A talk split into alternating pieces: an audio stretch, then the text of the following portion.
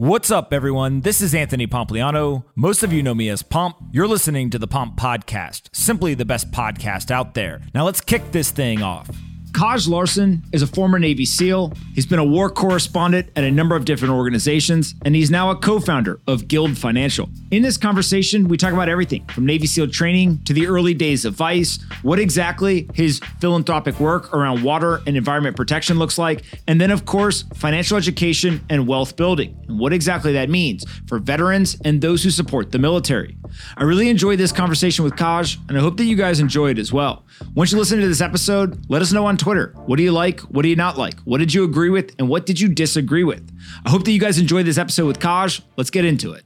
Anthony Pompliano runs Pomp Investments. All views of him and the guests on his podcast are solely their opinions and do not reflect the opinions of Pomp Investments. You should not treat any opinion expressed by Pomp or his guests as a specific inducement to make a particular investment or follow a particular strategy, but only as an expression of his personal opinion. This podcast is for informational purposes only. All right, guys. Bang, bang. I've got Kaj here with me. Uh, I thought a great place to start Navy SEAL training uh, is one of the toughest military schools that someone can go through. Uh, it's brutal. I think over the last couple of years, more and more SEALs have started to talk about their experiences. People have seen folks like David Goggins or Jocko Willink and, and some of these individuals become very popular in the civilian world. Uh, but there's a lot of change going on. How do you think about your experience training and uh, the things that you went through? Would that be cool today? Would they would they still do those same things, or has it changed? Well, it, it's interesting. It's funny. You just brought up a couple of my friends. You know, the SEAL community is, is tight knit community. Jocko was my first jujitsu instructor, and the one of the best things about Jocko is like there's no persona, there's no artifice there. Like with Jocko, it's like that old school computer language WYSIWYG. What you see is what you get. that is Jocko, like unadulterated. Um, and I was I was sort of reared. Literally, he was my first jujitsu coach. He was slightly he's a slightly senior officer to me in the SEAL team. So I was a very junior junior officer, and he was a junior officer at the same time. So we're of that same generation. Um, and you know, like I like to think I'm, you know, slightly more refined. You know, Jocko could be pretty Paleolithic at times. Uh, but yeah, in, increasingly, like I was in SEAL training, BUDS, basic underwater demolition SEAL training on 9 11 on wow. yeah i was in first phase of buds i just completed a two mile ocean swim uh, and i remember that day very distinctly because prior to that, you could kind of call the SEAL teams maybe like a shoot, dive, jump club, right? It was a good time, right? Yeah. And people, you know, I, I, didn't know much about SEALs when when I went in. We weren't high profile in the media the way we are today. Uh, but like you know, pejoratively, you could say like, oh, those guys, they're just like this like small unit, like doing their thing. It wasn't as operational.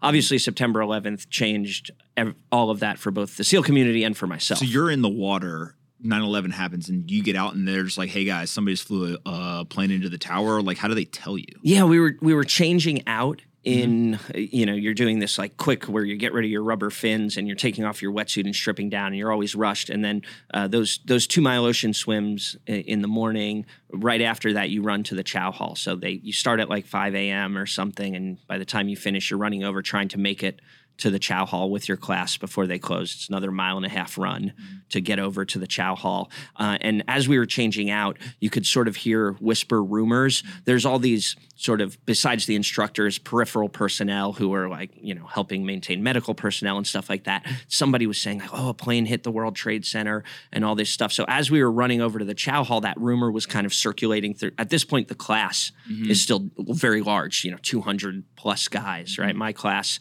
started with 246 guys.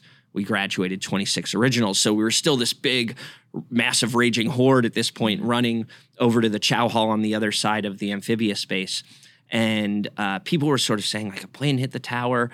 I candidly thought that it might have been a ruse of the instructors because they're always yep. doing things that fuck with you, yep. right? And they're always playing these little fuck fuck games. And so I was like, oh, this is another one of their games. And then we got over to the chow hall, and there was TVs in the chow hall because that's where the regular naval personnel eat as well. So there was T- it's not as austere. People who didn't go on the two mile swim Right. and a mile and a half run to get there. yeah, they're just waking up, getting their coffee. You know, yeah, we call it the shoe navy, right? Uh, as opposed to the boot navy. Uh, so, and then on the TV screens, um, we saw the images, right? And then I knew that this was real, partially because like the instructors, frankly, aren't that sophisticated. They could never pull off this, right?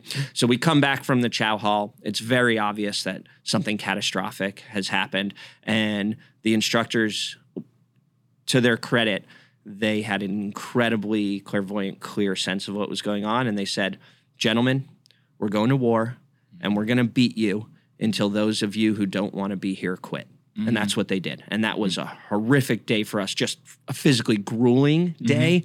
Um, and you know, for us, you're a bud student. There's like lots going on. It's hard to think through the strategic implications of what had happened. Yep. But for these guys, the instructors who their buds assignment is just a rotation, just come from an operational SEAL Mm-hmm. team. Uh, they knew really quickly what it meant, and so they had an even more clarified sense of mission and purpose that day Yep. because they knew that guys, us, the guys in the class, the students, like we were going to rotate. If we graduated, we were going to be in platoons fighting right alongside those instructors. Yeah. So, uh, yeah, they beat the hell out of us. A bunch of people quit, and uh, and that's that was my Did they entrance to the change- teams. Did they change the training at all in terms of trying to accelerate folks, or was this a point where uh, a lot of the units still had enough people where if they were sent out, then hey, we're, we're good. We don't need to actually change training, accelerate the graduation of people or anything like that. One of the things that's interesting about the SEAL selection, as you mentioned, is generally considered, you know, some of the hardest military special operations selection in the world. Is no matter how big they open the funnel at the top, they really pretty much seem to get the same number. 26 people graduate. Yeah, exactly. it like it's remarkable how unchanged and how similar it's been Mm-hmm. through since the creation of the the SEAL team, since President Kennedy created the SEAL teams back in 1961. Mm-hmm. Yeah, it, it, it's crazy to me. Also, I think um, how celebratized uh, the SEAL teams have gotten, and uh, the few that I know, they are like, "Hey, I, that's like a weird thing. That's not how this was supposed to to happen." But it makes sense that uh, whether it's Hollywood, the media, whoever, like. What better story than like, oh, these guys are swimming, you know, uh, in the dark of night and showing up with guns and like, like it's a story that they want to tell, but it is very uh, in contrast, I think, to a lot of the ethos of the unit, right? Yeah, I mean, this is a little bit SEAL inside baseball, but you know, when I entered the SEAL teams, you know, I was I was playing water polo at the Naval Academy. I look back at my water polo team from the Naval Academy, and something like of the 21 of us, like 14 of us went Naval Special Warfare, which is Wow. the SEAL team. So it was a, a feeder, a pipeline program that. Prior to that, I had never really even heard of Navy SEALs. You know, like I every back back when I back in the old days, right?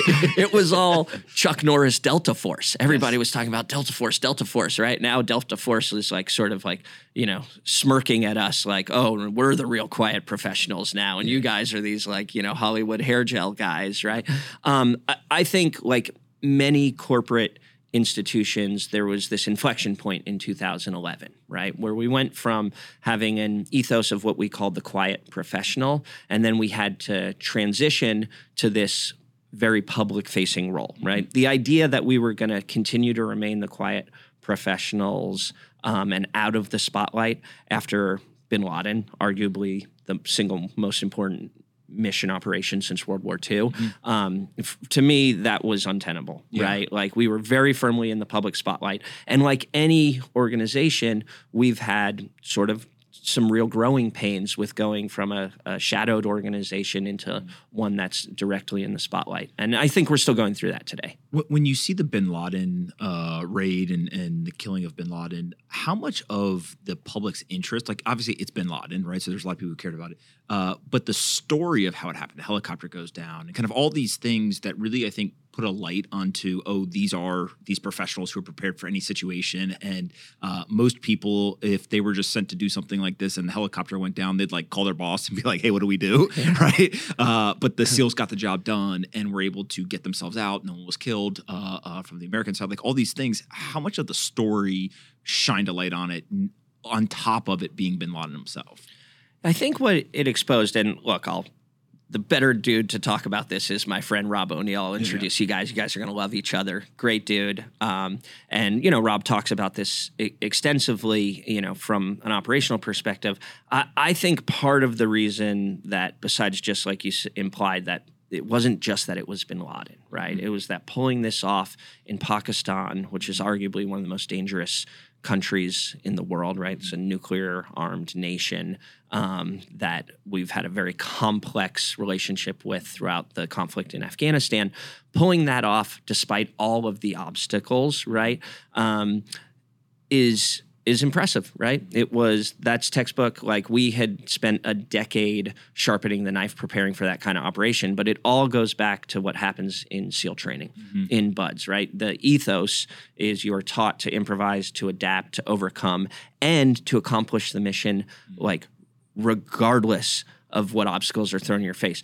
SEAL training is really about like one thing. Mm-hmm. It's about who's gonna. It's about figuring out who's gonna ring that bell, right? We say everybody wants to be a frogman on a sunny day, right? Like, yeah, who wants to be a frogman when you're cold, you're wet, you're tired, um, you're hurting, right? That's what Buds is. It's like uh, there's all these like tricks and tips, and like there's uh, been some some high profile media articles as of late about what's happening um, in SEAL training, uh, but you can really boil it down to its essence. Is somebody going to ring that bell or not? Yeah. Well, one of the- again, I've never gone through Navy SEAL training. Uh, uh, I went through basic training on the Army side and some of those schools, uh, and they're tough. But as a 17, 18 year old kid, you know, if you're half athletic and like not an idiot and don't quit, like you'll be fine. Um, but when I read the articles about the SEAL training, on one side, I'm like, okay, they write it in such a way where it's like, are, are we killing the seals right you know like, like they write it as if it's literally the, the worst thing in the world on the other side it's like hey these are the people that we're going to send to go fight our enemies on the battlefield like probably want pretty tough people right? We want them skilled. We want them to have some of this training. How do you think through the critiques but also having gone through the experience of like well maybe some of this is like by design or, or actually is helpful in, in sharpening the tools that the nation uses in war? Yeah, look, I I I- I think you encapsulated the dichotomy perfectly mm-hmm. there, right? That as of late, there's been a lot of attention and spotlight. There was just a high-profile New York Times article that came out, sort of critiquing SEAL training. Um, and when I read it, I thought to myself, "Wow, this is a real piece of shit." Right. And like, I actually hold the New York Times in incredibly high esteem. Like, I, I come from the journalism world, right? I spent a, a, a tremendous amount of time in my civilian career as a conflict zone correspondent, right? Um, the New York Times has always been sort of the gold standard for for journalism in a lot of ways. Um, and and I read this front page article about SEAL training and drug use and culture of drug abuse, and I was like, oh, this is written by somebody who fundamentally doesn't understand what's happening inside the wall. And and uh, the the root of that critique was there there was a death in SEAL training about six months ago. The article just came out a month ago, but there was a, a death in SEAL training. A guy. I, I feel bad butchering his name. I think it's Kyle Mullen uh, was his name. He uh, played football at Yale, came over to Buds, uh, went through training, and died post Hell Week. Right, um, and there was it, and, and I think key piece is he made it through Hell Week, and then Yeah. like a couple days after. Y- Yeah, so you, you secure Hell Week on like a Friday. He was in the barracks that night, and uh, he, I th- I think it was Sipe. It's, it's sort of unclear, like the you know, but essentially, like he died as a result of injuries sustained in Hell Week, right? Super tragic, uh, and I feel for his family tremendously. Like um, his mom's been on a, a big crusade to hold people accountable, uh, and I think that that is understandable uh, and just, right? And I think certainly that there was mistakes made. There's a, a med check process, right? I remember when I finished Hell Week, you know, you basically spend two days in bed recovering, peeing in Gatorade bottles because you can't get up to go to the bathroom. Um, but there's supposed to be people who are coming around and sort of checking and doing wellness checks on you. And I think some part of that process and system failed. In the six months since that has happened, I have been able to to talk to the Naval Special Warfare Center, and I've been able to observe that they have fixed the they've plugged those holes right? And so total mistake total tragic.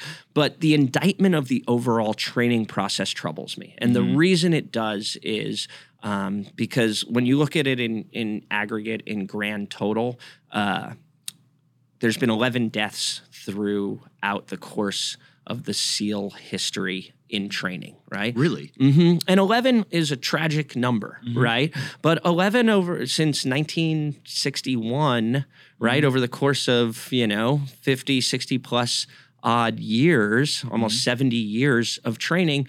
Uh, is not a staggering number to Yeah. me. You know, a little over one a decade, Mm-hmm. right? Um, And this is with how many approximate uh, classes are going through Buds a year? look, this these are gross approximations. Sometimes there's four classes, sometimes there's five classes, right? But say a thousand people a year, people. exactly. Say a thousand people a year going through training. So, Mm-hmm. um, and like, look, no death, no death, no loss is desired or Mm-hmm. even acceptable. And and Buds is actually a pretty safe environment, right? Mm-hmm. And they do considering the intensity and the risk of the training. I actually think they do. And I am not like an apologist for the SEAL community. I would be the first to sort of you know critique where we can do better. And like that med check failure is certainly a place that could be done better. But when I really scale back and look at the fifty thousand foot view, it, it comes down to this for me. You're asking these men, and it's all men in SEAL training, to do superhuman tasks. Mm-hmm. And it's very difficult then to hold them to human standards Yeah. if you're trying to do that, right? We want them to perform impossible missions. And in order to do that, we have to test their mettle. And we have to test their mettle in the most extreme, close to combat circumstances we can. Mm-hmm. And that's the best we can do at Buds. And the challenge for the instructors and for the SEAL community is to walk that right up to the line to simulate as close as we can the experience of of being in combat and the rigors and stress of combat, uh, while obviously trying to keep people safe. And uh, it's sad, but to me, understandable that. Uh, in this in this one domain, that occasionally there are accidents, occasionally there are mistakes, um, and I I do think that there are places in the U.S. military in our national defense where we need those units. We need units that are capable of doing the hardest, dare I say, close to impossible missions.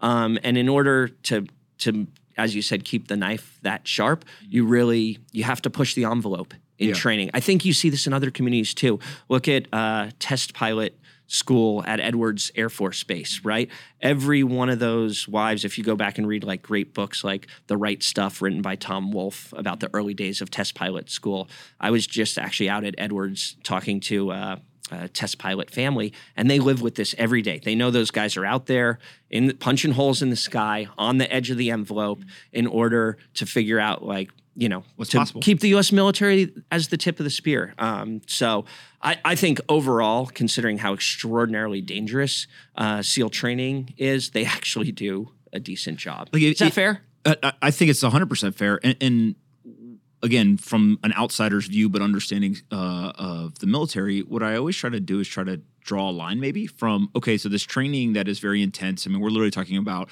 uh, there are people who are passing out in the water, being revived, going right back in the water. Like, that's not normal, right? Uh, it's kind of like Elon Musk is like, uh, I'm trying to go to Mars. Did you think I'd be normal? Yeah. right. Like, like I'm trying to do some of this wild stuff. Do you think I'd be normal?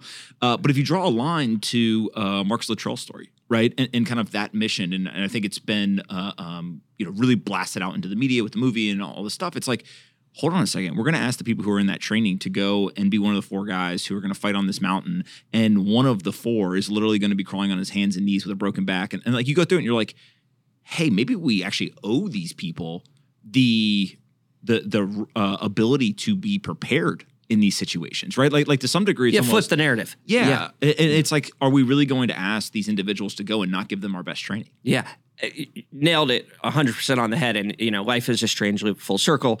Marcus's identical twin brother, Morgan, was my swim buddy that morning on Wow. September 11th. Uh, Wow. so really, um, you know, our community is small, so it's you know not surprising. Uh, but you know, look, I'll say one more thing to to bash on that that shitty New York Times article, right? And why they fundamentally misunderstand the culture that you and I come from is the the and- maybe this is more a comment on the media than than the article in particular, but I looked at that that headline and it said, you know, rife culture of cheating and drug abuse within SEAL training, right? Uh, and they cited like the the presence of steroids in uh, like you know maybe you know some of the people who've had medical issues and stuff it's because they're using steroids and that they got some anonymous quotes or some quotes about people using you know steroids in in seal training and whatnot um, like look I'm here to tell you, like, you know, like a natural bodybuilder. So I didn't use steroids in SEAL training. I performed quite well. Uh, like, only an outsider would make that mistake mm-hmm. of thinking that steroids are an advantage in SEAL training.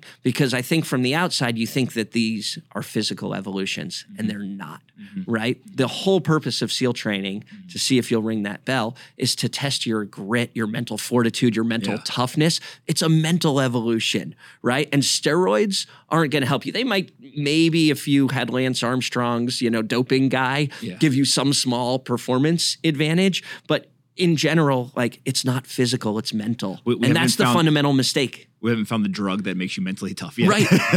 exactly. And that's why like that that article was laughable. And so when I read a headline about, you know, um, about, you know, culture of drug abuse, mm-hmm. I was like, oh no, no, you fundamentally don't get it. You know, headlines like that, and I find this to be a problem sort of writ large in the media landscape these days, is that the institution, and it's not their fault, they are incentivized for salaciousness and not for truth. Yeah, yeah.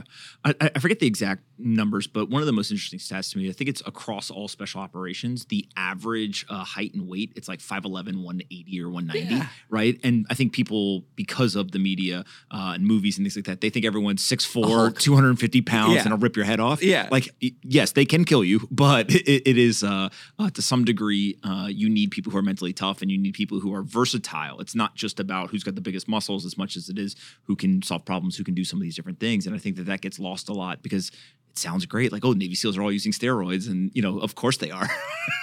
totally right, and not that there aren't steroids of course there are but when we're trying to to paint an accurate picture mm-hmm. of an overall community the average age of a soft special operations forces operator is 34 years old with two children mm-hmm. right it takes a decade to develop the skills of jumping diving shooting mm-hmm. in order to conduct missions like neptune spear or mm-hmm. or red wings or any of these like high profile missions that you read about or more importantly the ones you don't read about yeah when uh, when you think of all of the missions that uh, folks are aware of, is there one that you look at and you're like, that was some crazy shit? Like, whenever you talk to somebody who's trained for something, who, who's kind of in a club, whether it's in business, whether it's in the military, uh, sports, whatever, most of the things I think outsiders are impressed by, people are like, eh, it's cool, but like the insiders aren't impressed. But was there one where you guys were all like, yo, that was fucking cool. Like, like, like I can't believe they pulled that off. Yeah. Well, there's a hundred that I can talk about and a hundred that I can't. Right. uh, but I'll tell you something that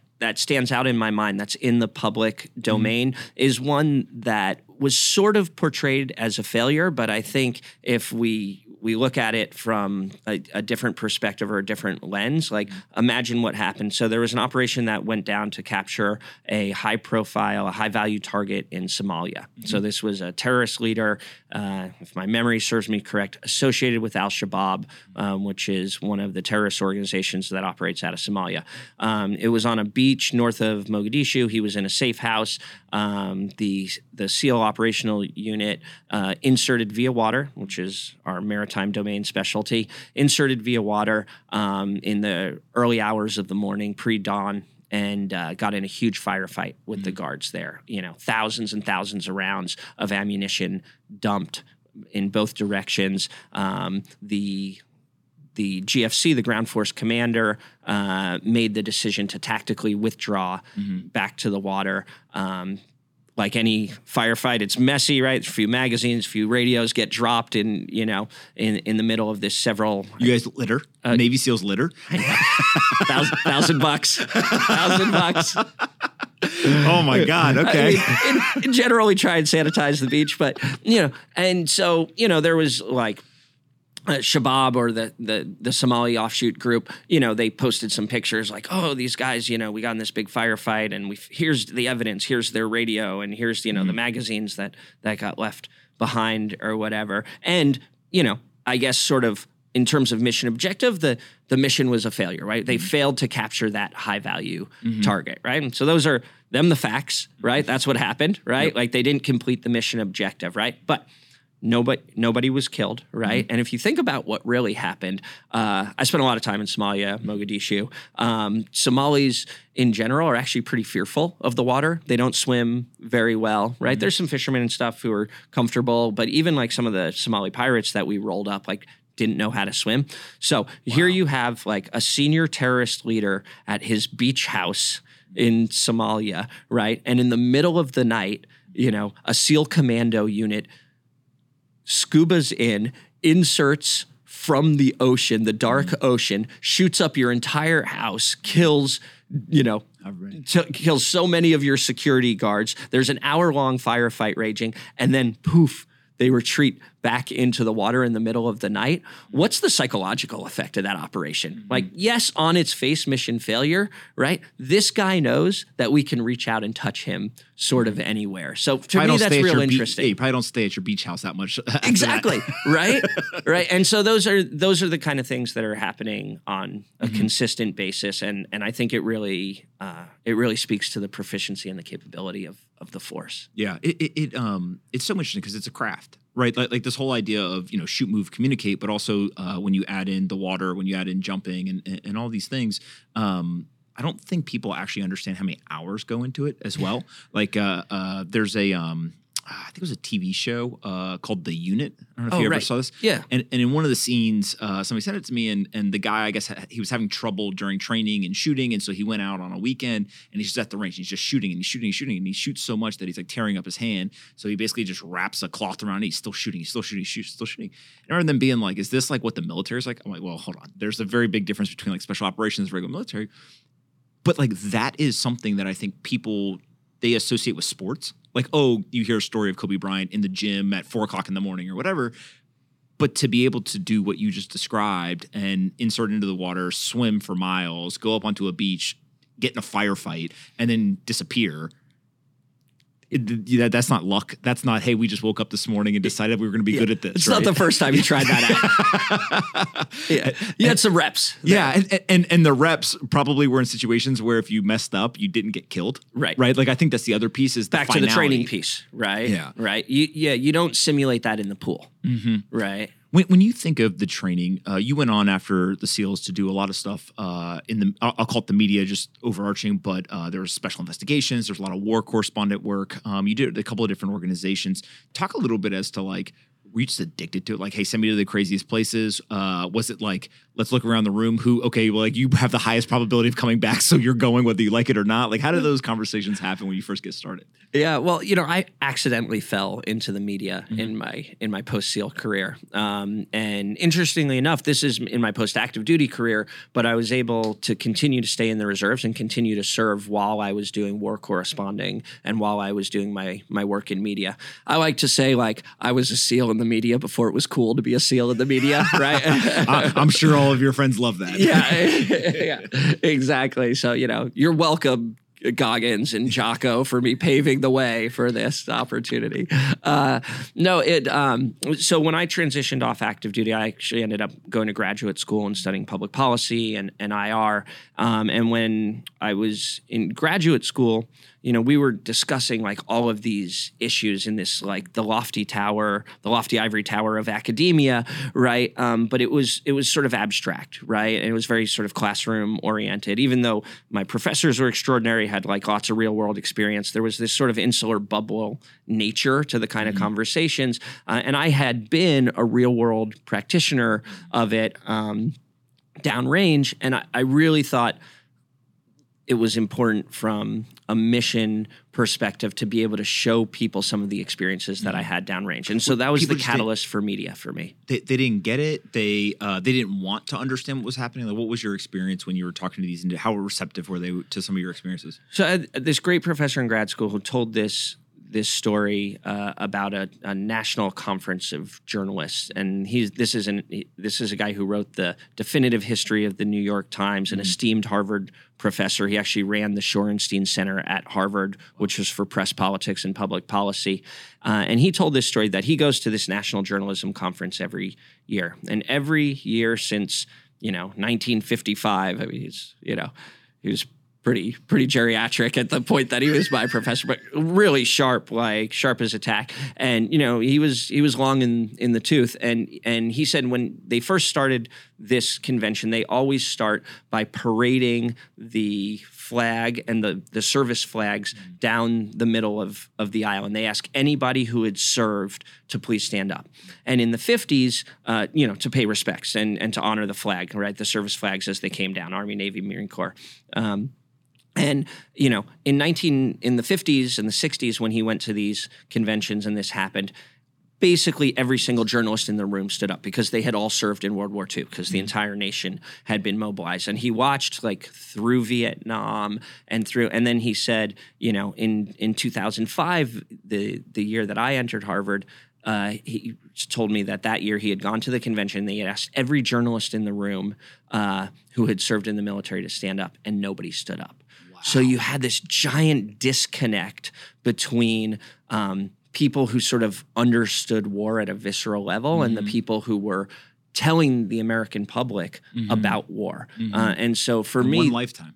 In, in- one lifetime, right a in a one switch. lifetime he watched the evolution and uh and, and i think that was true it's it's less true now you have more and more veterans like ourselves right You're, you have this great podcast like you have more of us who are sort of talking about our experiences and helping shape the national narrative and understanding Mm-hmm. about conflict and and issues of the day um but in in 2005 uh, you know, when I got off active duty before I transitioned to the reserves, uh, it just wasn't the case. Yep. There really weren't a lot of veterans working in the institution of media, Mm-hmm. and you know, this is a, a it's a bigger problem than just in media, or it's a bigger issue than just media. There was a book that was written that year called AWOL, uh, American Elite's Unexcused Absence from the Military. Wow. And he talked about, you know, the graduating class of 1942 at Harvard, um, 100% of eligible males went and joined the military Yeah. because it was World War II, middle of World War II. And then he, you know, fast forward to the year he wrote the book, I can't remember, 2004, 2003. We were actually still in the middle of war, right? Two wars, Iraq and Afghanistan, uh, but like not a single member of the graduating class of Harvard that year had entered This episode is brought to you by Unstoppable Domains. They've partnered with blockchain.com to create NFT domain names ending in .blockchain. It's the perfect ending to show that you're a believer in a decentralized future. The blockchain.com community can join a short waitlist to get one for free at blockchain.com slash waitlist slash blockchain domain. Free NFT domains provide all the benefits of premium unstoppable domains, including fee-free lifelong ownership. If you don't have a blockchain.com wallet, no worries. There's new free domains available to everyone. Either join the waitlist for a free blockchain.com domain or visit unstoppabledomains.com to buy your domain today, starting as low as $5. Unstoppabledomains.com. This episode is brought to you by Arculus. Arculus is the next generation crypto and NFT cold storage wallet that combines one of the world's strongest security protocols with the easiest to use form factor and app. They have three factor authentication, and you can use your PIN and Arculus keycard along with biometrics. They don't compromise your holdings by requiring a USB port, charging, or browser connections. With Arculus, you're protected from hackers and institutions freezing your access. Learn more today and buy it now at getarculus.com. You can use promo code POMP to save 15%. Getarculus.com, use promo code POMP, and remember, with Arculus, it's your keys, your crypto. The reverse is, is actually fascinating as well. I can't remember if it's uh, maybe in the 60s, 70s. I- I'm going to get the the uh, time frame uh, incorrect, but uh, at one point, I think it was the Fortune 500. 87 percent of the CEOs were military veterans. Yes. And when they went and looked now, it- it's not zero, but it was significantly less. It was like 10 percent or something. And uh, the paper that I read was basically making the argument like, don't be surprised. They weren't predicting it as much as just like uh, because we have sent so many for 20 years in Iraq and Afghanistan, you're going to then see these military veterans rise up in, in these organizations. The difference was 100% right was going in in the uh, in the 40s uh, and now it's like 1% of the american population is engaged. And and so you know there's plus, pluses and minuses to it in some ways. Uh, wow how amazing is it that only 1% of our population has to go and fight and everyone else can enjoy you know the greatness of america? Uh, but at the same time like it is fascinating how different it is now It is it is a fundamental sea change. Um, and look, I'm I'm not a veteranophile, right? I don't think that like just because you served in the military, you are going to be an extraordinary CEO um, or an extraordinary journalist or or anything, right? We know that you and I know all too well how non-homogenous the military population and the veteran population is. Um, but I do think that there is something to be said for that sort of cadre experience I, of experience. I do think that there's something to be said um, for you know what is what is this? You probably know this better like you know what is being a veteran? It's like writing a blank check for up into the value of your life to the united states government right? Like uh, there is something that is important in the national discourse and in the national leadership of having worn the cloth of the country. And I think you, we, as the veteran community, do add value, especially now in these like turbulent times that we're like highly partisan times that we're living in and stuff. I think actually sort of the value of uniformed service is is even elevated right now. Yeah, it, it is um, very much. Uh, if we go back to the early 2000s, right? Uh, what's the easiest way to get rid of all the partisanship? It's like there's some external threat. And if you go back and and uh, people have seen the clip, but I think it's uh, George Bush is running out to do the first pitch at the New York Yankees game. I don't care if you're white, black, brown, green, purple, if you're a Republican, Democrat, or you're, you know, some fucking weird thing that no one actually knows about. You were an American on that day. And that sounds idealistic, but that was only 20 years ago. Right. Right. Like, like, like that was not uh, uh, that long ago. And, um, you know, there's people now who, if you think about it, are like 18 to 22 that like literally weren't born yet. Like I, I recently, uh, uh, we, we were working with somebody and uh, we needed his date of birth for something. And he told me that it was 2002. And I like, was like, oh shit, I got to take a lap. right. Cause like you just forget, but like, uh, so yes, some portion of people on social media and stuff like this, like literally just don't remember that stuff. Um, but I do think that it is possible. And obviously we'd like to have more uh, uh, uh, kind of cohesion without having to have the external threat but that's just how nature has always worked right is the external threat actually brings people together Yeah, I think about you know at a micro level. I always think about combat. Um, this is going to be platitudinal in some ways, but I combat you know is this thing that for me it's always had this like clarifying effect right? It's not like you go to combat and like you go to war and then you have some grand epiphany like oh life is so sweet. I'm going to enjoy every moment. I'm never going to argue. I'm a hindu cow. I'm a zen buddhist monk now coming back from war. Like it, it- it's certainly not like that. And obviously with like the trauma that some people experience it's tremendously not like that. Um, but for me like war has never had this like grand epiphany effect. What it's had this effect of is like racking an aperture, like bringing things into sharper mm-hmm. focus. So when I'm home and I I get to like you know take a surfer, swim in the ocean, right? Like you know, or when I have like a good meal, like things are like slightly incrementally mm-hmm. sweeter. They're like they taste better, they feel better because I've had this this clarifying fact effect. And you know, I hope that that idea is scalable, mm-hmm. right? That you know whatever conflict is happening out there in the world for our our nation like it does bring some clarity and focus to like our our national discourse and our national culture of like the things that matter like the the things that you know the truth is like even in this highly partisan times and we've been through these eras in history before um, we have much more in common than we are different you Yeah. know? and the military helps teach that which is part of the value of uniform service yeah it, it also um I, I always say that uh it's a reminder daily like in some weird morbid way that like hey unfortunately we, nobody gets out alive and so like enjoy it right? To some degree is like basically what you're saying. Totally. and, and uh, i think that people who don't have that experience they're like oh these guys are fucking weirdos right? Whatever. But there is this element of uh, uh, yes there is the uh, portion of the military who does have the traumatic experiences but there's also a portion of the military who they're much happier people. They enjoy things. They let things go that maybe otherwise they wouldn't if, if they hadn't had the experience. And so it's like very fascinating uh, difference of response and a lot of it has to do with the experience that they have in the military. To- totally, totally. It, I mean, it is like, look, this is this idea is an anathema to really say at a, a big level, but I know Stan McChrystal's a big Mm-hmm. supporter of it.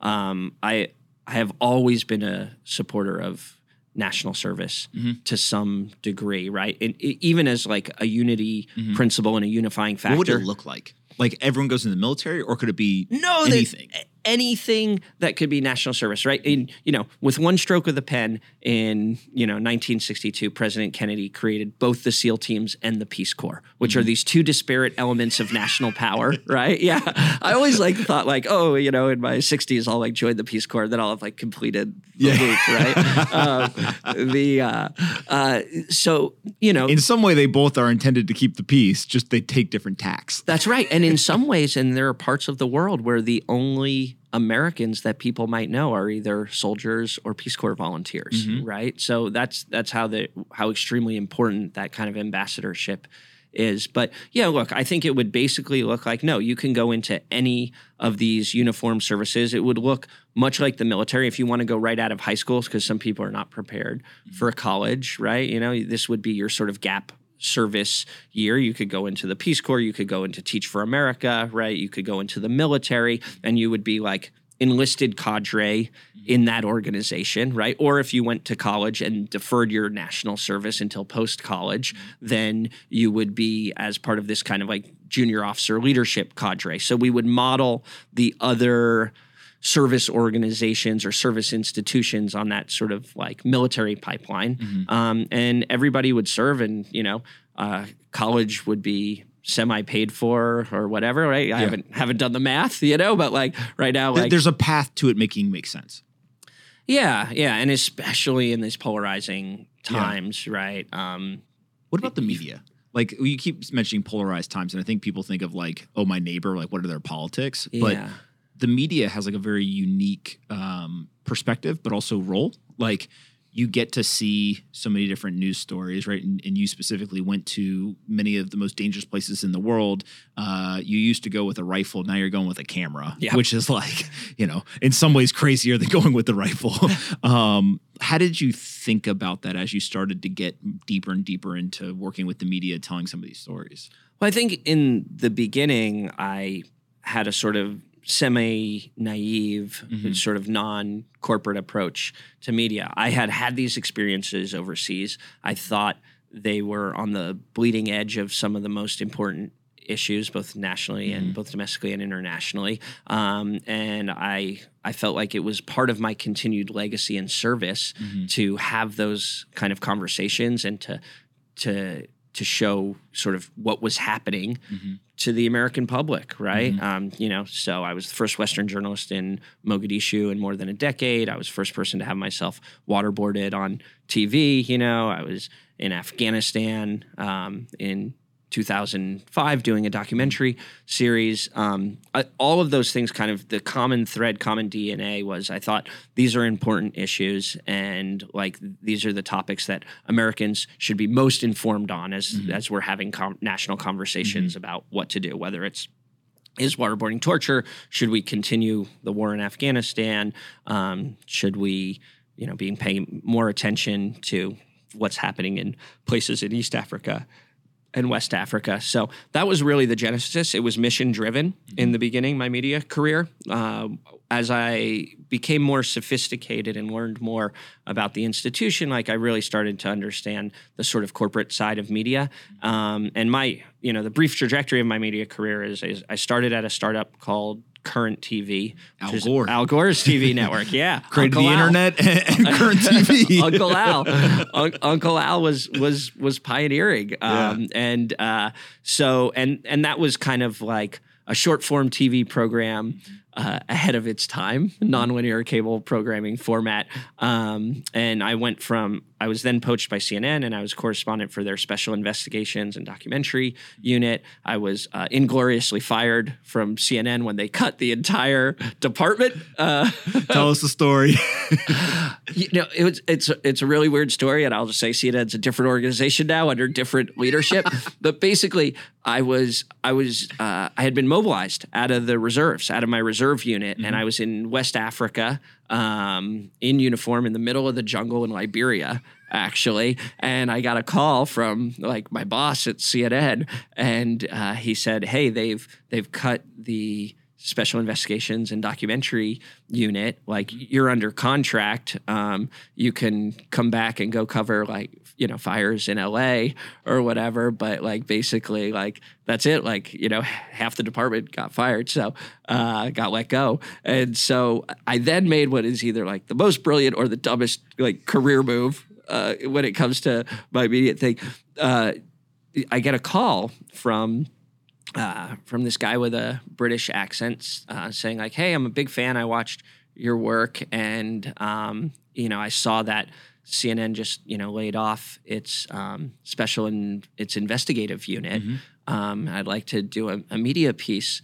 About this, and I was like, "Who is this again?" He's like, "Oh, there's like John Oliver from The Daily Show," and so then John Oliver and I created for The Daily Show a piece um, called "Investigating Investigative Journalism," basically skewering CNN for firing its investigative journalism. It does team. sound like in, in hindsight, it does sound ridiculous, right? That like they would do that.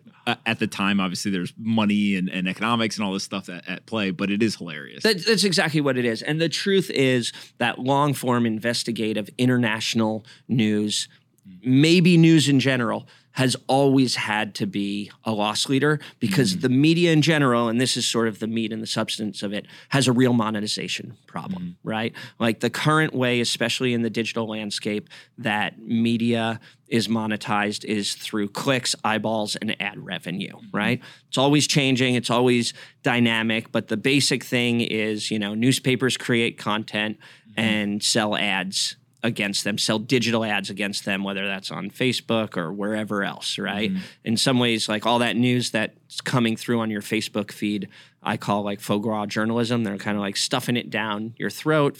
Facebook, you know, until very recently was really monetizing against that. And so the overall meta effect that it had, meta, all puns intended, the, the meta effect of that, right, is that, you know, and we all know this, there's nothing profound about it, is that today's current media landscape that information is incentivized from a monetary perspective for salaciousness and clicks, mm-hmm. clickbait, right? They're incentivized for salaciousness, not for truth. There's mm-hmm. not a monetization model mm-hmm. around truth and investigation, at least not like a large monetization model. And this is actually the history, at least in television, the history of television news, right? The FCC gave the three big networks, the big three, ABC, NBC, uh, CBS, this incredibly valuable broadband spectrum, right? When they started broadcast news, right? When they started broadcast cable, like the old rabbit ear antennas, right? The FCC gave them this this spectrum, and they said, "Okay, we're going to give you this valuable." radio spectrum right that you can broadcast your television programs on and you can you know sell ads and and all of this stuff on it right but here's the catch we are going to mandate, right, an FCC mandate that for one hour a day you do programming that informs the American public. Mm-hmm. And that's the genesis of the nightly news hour. So, you know, Tom Brokaw and all those guys benefited from this clause that the FCC had that the big three had to do this one hour of like nightly network news programming that informed the American public. And that existed for generations until kind of the digital revolution and the advent of 24 hour cable news.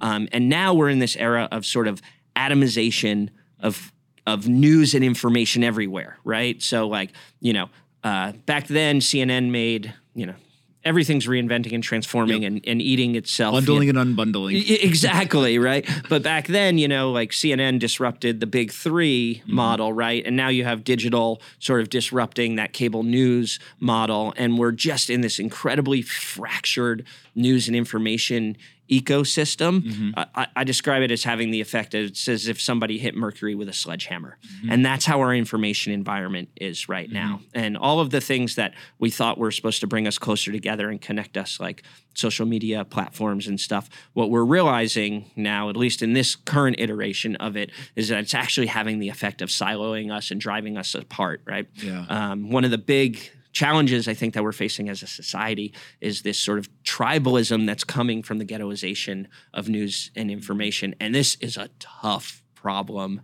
to solve. There are not a lot of easy solutions for it. Um, and I think you see the permutations and the second and third order effects of that playing out throughout our culture, throughout our politics, uh, and that's that's where we're living these days, man. Yeah. When I think of your media career, there's two specific moments I want to talk about. The first is uh, when you got waterboarded on television. So uh, we, we didn't know each other at this time, but um, I was in Iraq when all of the uh, um, kind of the initial uh, papers came out and the uh, enhanced interrogation techniques and like all this. And you can imagine where like uh, somebody had the internet, right? And it's like, what happened? And so the waterboarding stuff uh, came out, and uh, I remember a guy walked in. Uh, it's a little area we were all sitting, and uh, he was like, "What is it?"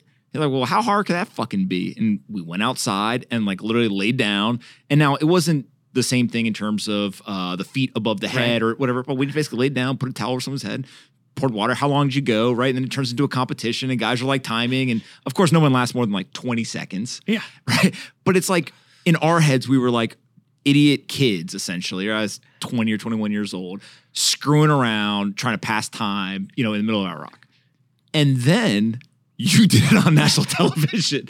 And I and, and I think that at some point, like I I don't think any of us knew who you were or that you were doing or anything, but like I remember just being like, oh shit, Yeah. somebody from uniform went and did on national television. Yeah. And in, in some ways it was like like started from the bottom, now we're here, right? Yeah. Like somebody pulled it off. But the media and like I think the nation in general was like, oh shit, like somebody is actually gonna show us what this is. And so like, how did that happen? That was my first big like breakout piece, right? And, and just You were viral before viral was a thing. yeah, so early. This whole thing is making me sound prehistoric, you know? I'm still alive.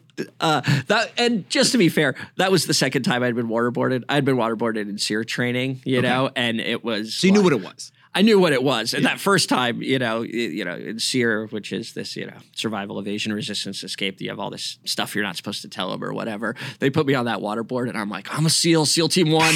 what do you want to know? What do you want to know? Uh, it's pretty bad, as Yeah. you know, as Yes, you yeah. experience. Well, Yeah. to be clear, uh, the watered down version, uh, no pun intended, Yeah. is uh, uh, all it made me think was uh, I forget the gentleman's name. Uh, I think it was in Guantanamo. They uh, they waterboarded my 182 times or something. KSM, Khalid Sheikh Mohammed. Yeah, and, and all I kept thinking to myself was like, dude, I, maybe I could survive one or two. Like, if you had to do it 181 times, like I'd be telling you anything that you want to hear. Totally. totally. right? Side note: they they are not sure that they ever broke KSM. They like defined him as like a super resistor or whatever. Really interesting, interesting dude. Still down there at at, at Gitmo, Yeah. Mm-hmm. uh, architect of 9/11 and and all that stuff. Um, so uh, yeah, so I, like how why. Um, so your your idea or somebody else's idea? hundred percent my idea. Yeah, I figured. Yeah. Um, and there's like two funny stories that that come out of it. Like uh, the first is uh, at CNN. it- that was the first time I was on national TV. Okay. Right. And so uh, Anderson Cooper, you know, who I consider a friend, good journalist, um, came from the same kind of like investigative DNA background that that I did. Anderson called me up after the piece, and he's like, he's like, "Gosh, that's it's amazing that you pulled this off." Like I, he asked me the same thing you did. Like, how, how did you do it? You know, he's like, because I've been looking into it for a while, and you know, all I could find was like these like you know weird S and M groups to do it to me. And I was like, "It's the world you walk in, Anderson." You know, that's uh, You should definitely have them come do it on national television. yeah, exactly. uh, but um, no, look.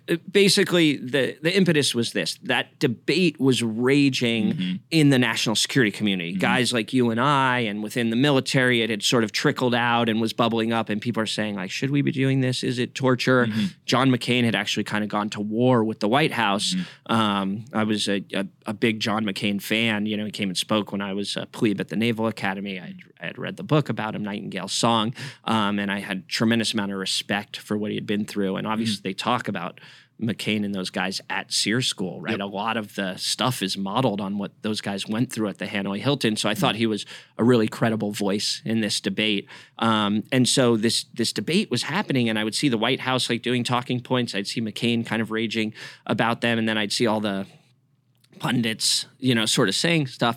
And I was like, this is the most surreal, bizarre debate because we're talking about this thing that nobody's ever seen and like doesn't really have any experience with except for guys like us. So I was like, look, let's just let's just open the kimono and, and show people what it is since we're having the Mm-hmm. debate. And I thought that's how I could best be of service. And and for me, it was it was a moral position that if we're going to have informed debates, like we need to know what we're talking about. And that's where I saw my value Mm-hmm. of bridging these two worlds between the military and the media.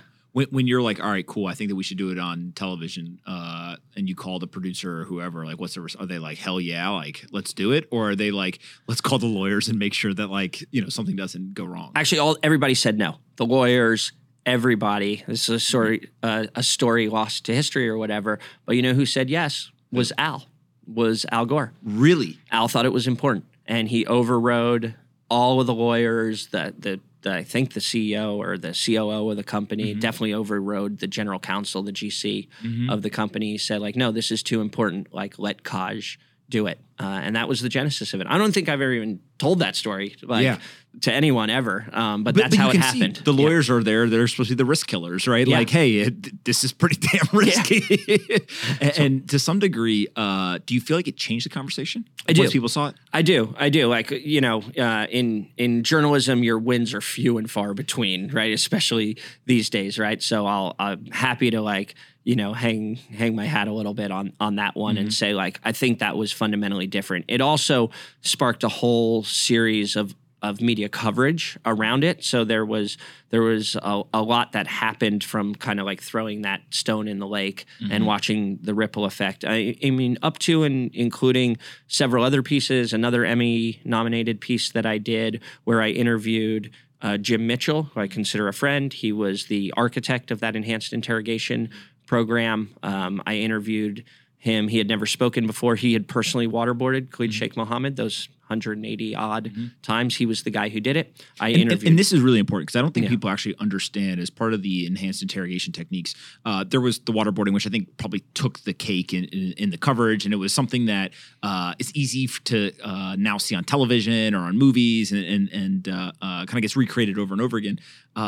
But there was also things like uh, they told one of uh, one, I think it was at Gitmo, one of the guys uh, he was really scared of insects, and so they told him they were box. like, uh, uh, "Hey, if this insect bites you, it'll kill you." Right. And they put him in a box, uh, which is essentially like almost like a coffin sized Yep. box or whatever. And they put the insect in there, and it was not a poisonous, you know, killer insect.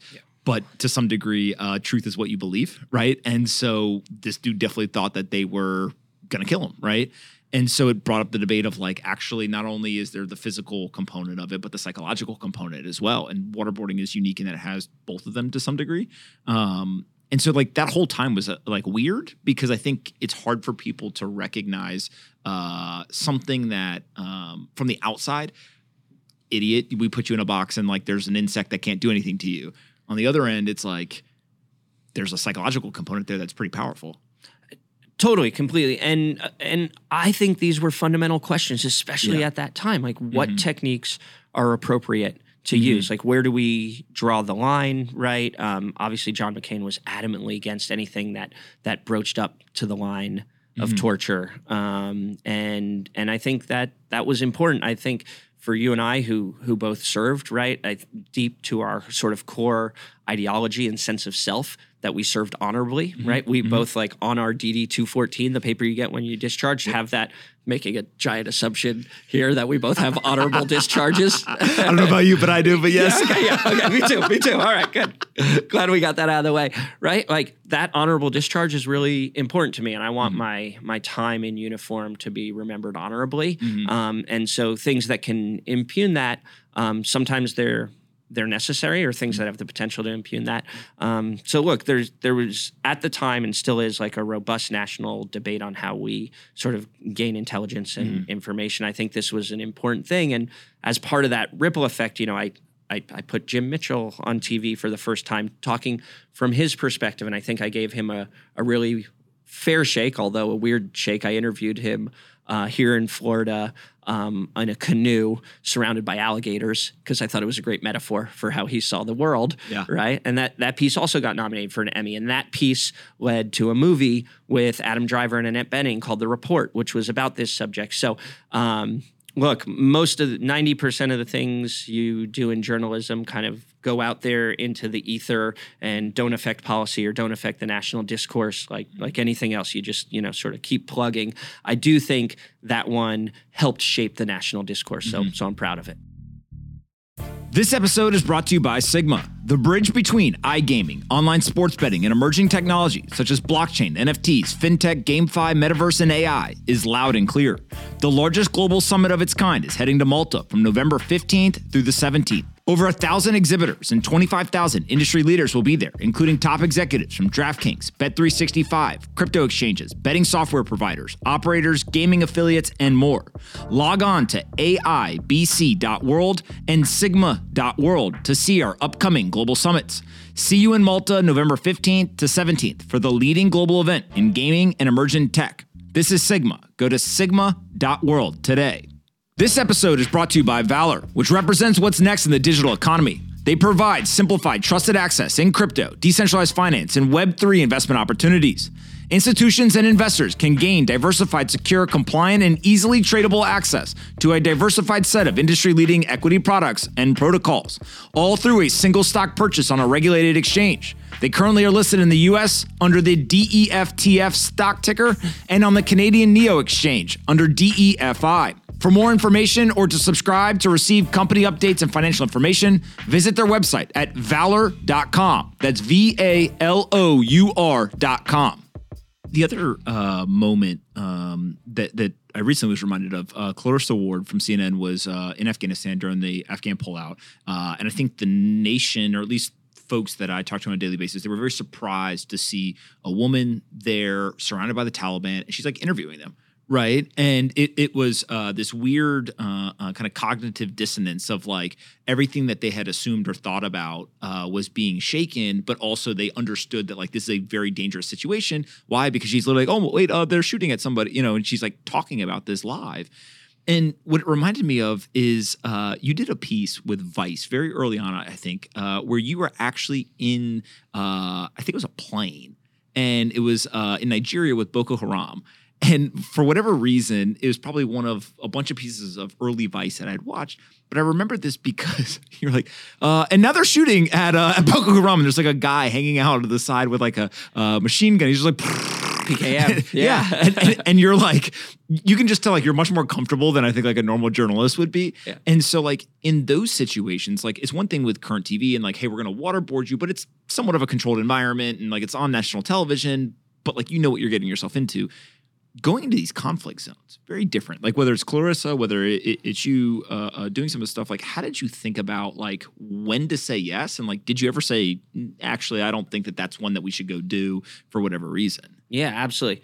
For me, like the the great white whale, you know, the stories that got away Yeah. are are just the ones that I, I didn't get to do Mhm. for for whatever reason. Uh, you know, anything, any operation, any mission, any journalism assignment that I tried to do is always a risk benefit calculus. And there are just some times where it's not worth it. And then there are other times where you push the envelope. I remember there was this former problem of Somalis uh, fleeing to Yemen um, during, there's unfortunately now a reverse migration because Yemen's one of the most dangerous places in the world. So Somalis actually re- returning to Somalia.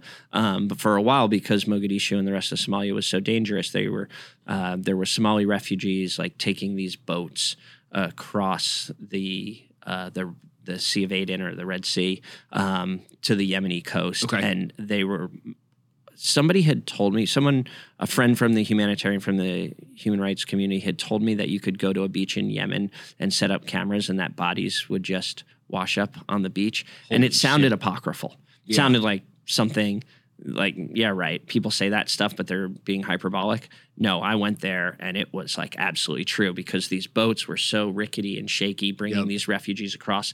And somalis as we said earlier don't really swim that well quite often. Uh, they were like the boats were capsizing they're drowning Yep. and you just set up a camera on the beach and you'd wait till morning till sunrise and bodies would just wash up uh, on on the beach. So i was trying to get a smuggler to take me on one of the boats to go across Yep. um, and uh, in the end, I couldn't make it it work. Yeah, I can't remember. I think it was like a two day journey or so- something. So you couldn't swim, like you yourself wouldn't be able to probably swim. well, I wouldn't go that far. No, no. given it was, you know, Yeah. No, no, no. Tens of not miles. swimmable. Yeah, Yeah, got- not okay. swimmable. Quite sharky. Yep. Uh, all of that. All of that stuff. Um, I think most of these people were drowning within sight of shore. Um, and the reason Mm. being is that the Yemeni Coast Guard was patrolling at the time. The smugglers would Jump in. would, would dump them and and and Yeah. go. I, I don't think people actually uh, understand Th- this specific situation. Uh, I, I- don't know anything about, but um, even on the American uh, borders, right? When you look at some of these videos, and and uh, I've talked to people who are, are uh, border patrol and things like that around um, these rivers that they're crossing, like. If you were a person who didn't have a reason to go across, uh, that was life or death, or, or, or you wanted to get to America or something like that, you probably wouldn't cross, right? Like, like, Yeah. like they're dangerous things to do, and we're talking about walking in many cases or swimming across a river that you can see the other side.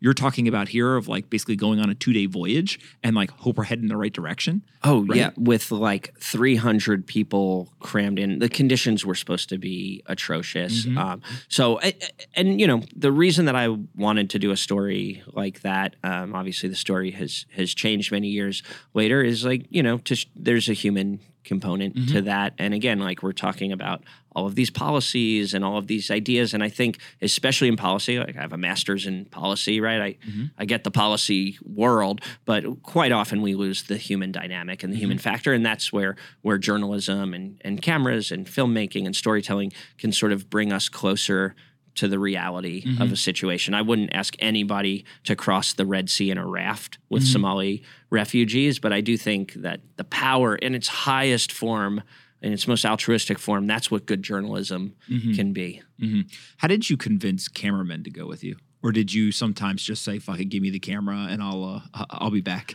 I, I every once in a while I've done that like that that uh, that was actually a Hind helicopter that you were describing okay. in uh, in northern Nigeria. Every once in a while I've had to shoot it myself. Like uh, the cameraman on that one went home. It was it was very dangerous. But you know, in in all these communities in the world, like I think for better or for worse, guys like you and me find like minded people.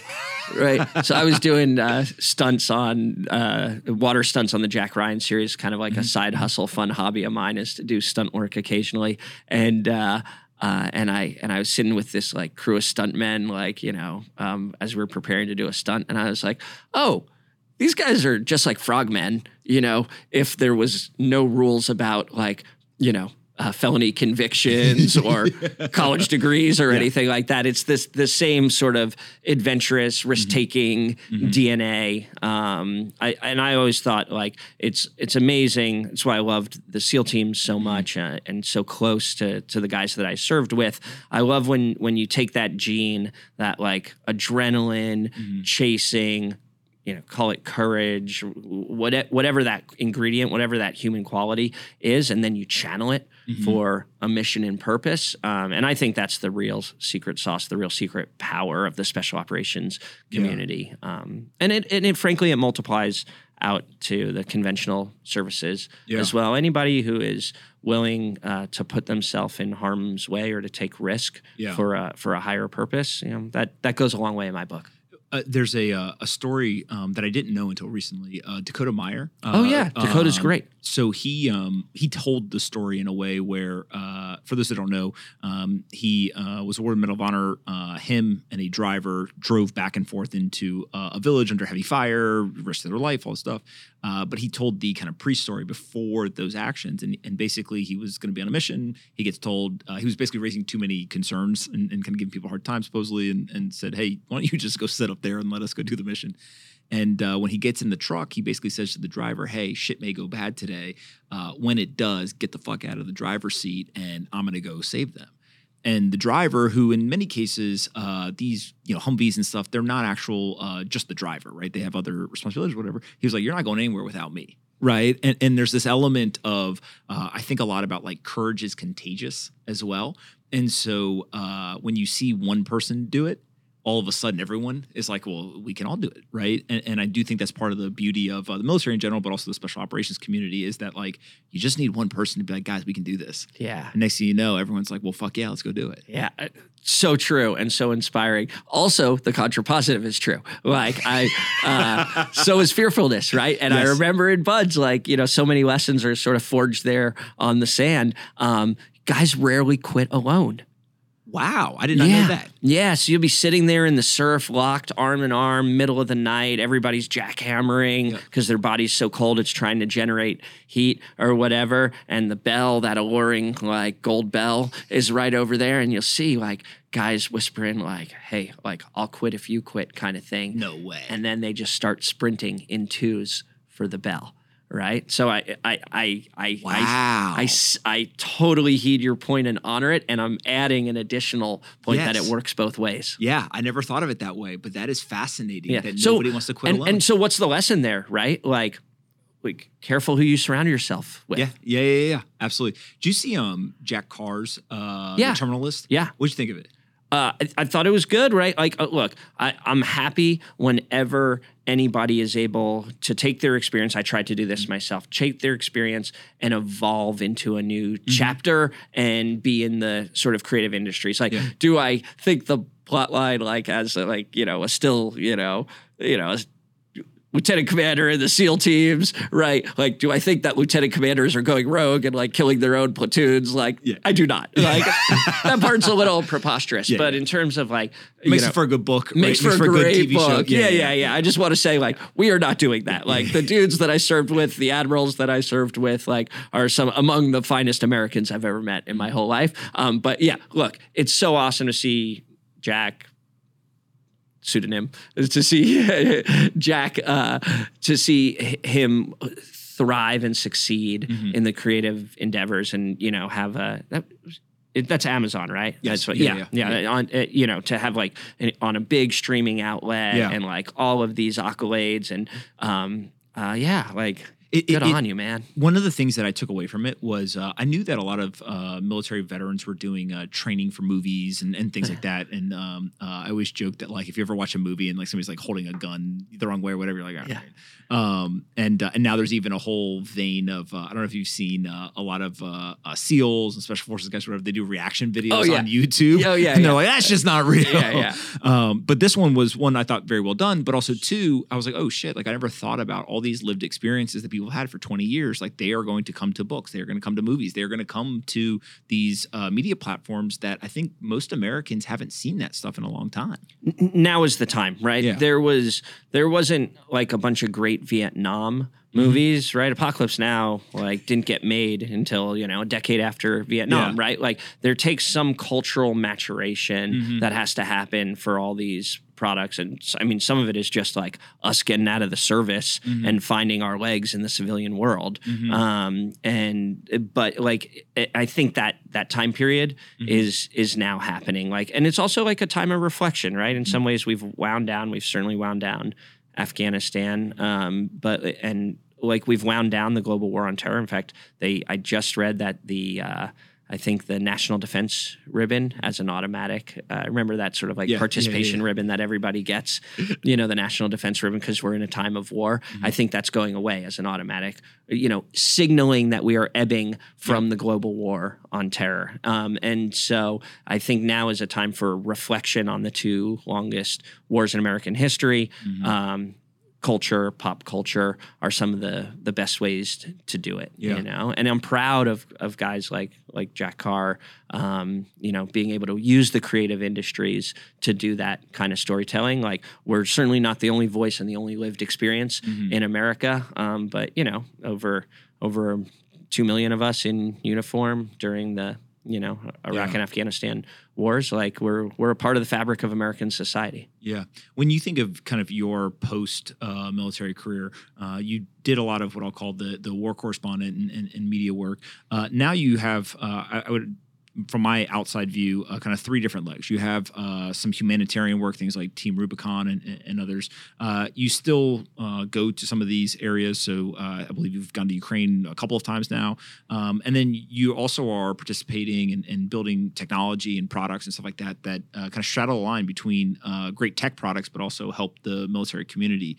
I thought maybe we could just kind of talk through each one of those. And, and the humanitarian piece to me is something that isn't surprising, but you have a very wide variety of, of uh, things that you participate in, uh, from uh, swimming yeah. to uh, the Team Rubicon stuff. So, like, talk yeah. through a little bit as to like some of that work and like why choose some of the things you've chosen to do. Yeah, yeah. Well, I'll, I will just caveat that like Ukraine was a total aberration. Okay, I did not intend to go to Ukraine. I uh, you know, I, I got out of the SEAL reserves in 2017. Mm-hmm. Um, I thought I was done going to war. I made this transition, as you indicated, from the media into money, right? Mm-hmm. Where I have this this this fintech company that I'm super proud of, um, and I really thought I was done. In fact, I was two months into my startup uh, when I had the really wonderful conversation with my co-founder like hey i know we just launched this this great new startup guild like things are you know, humming along. Things are awesome. But like, we're so early stage that we've never even talked about vacation policy.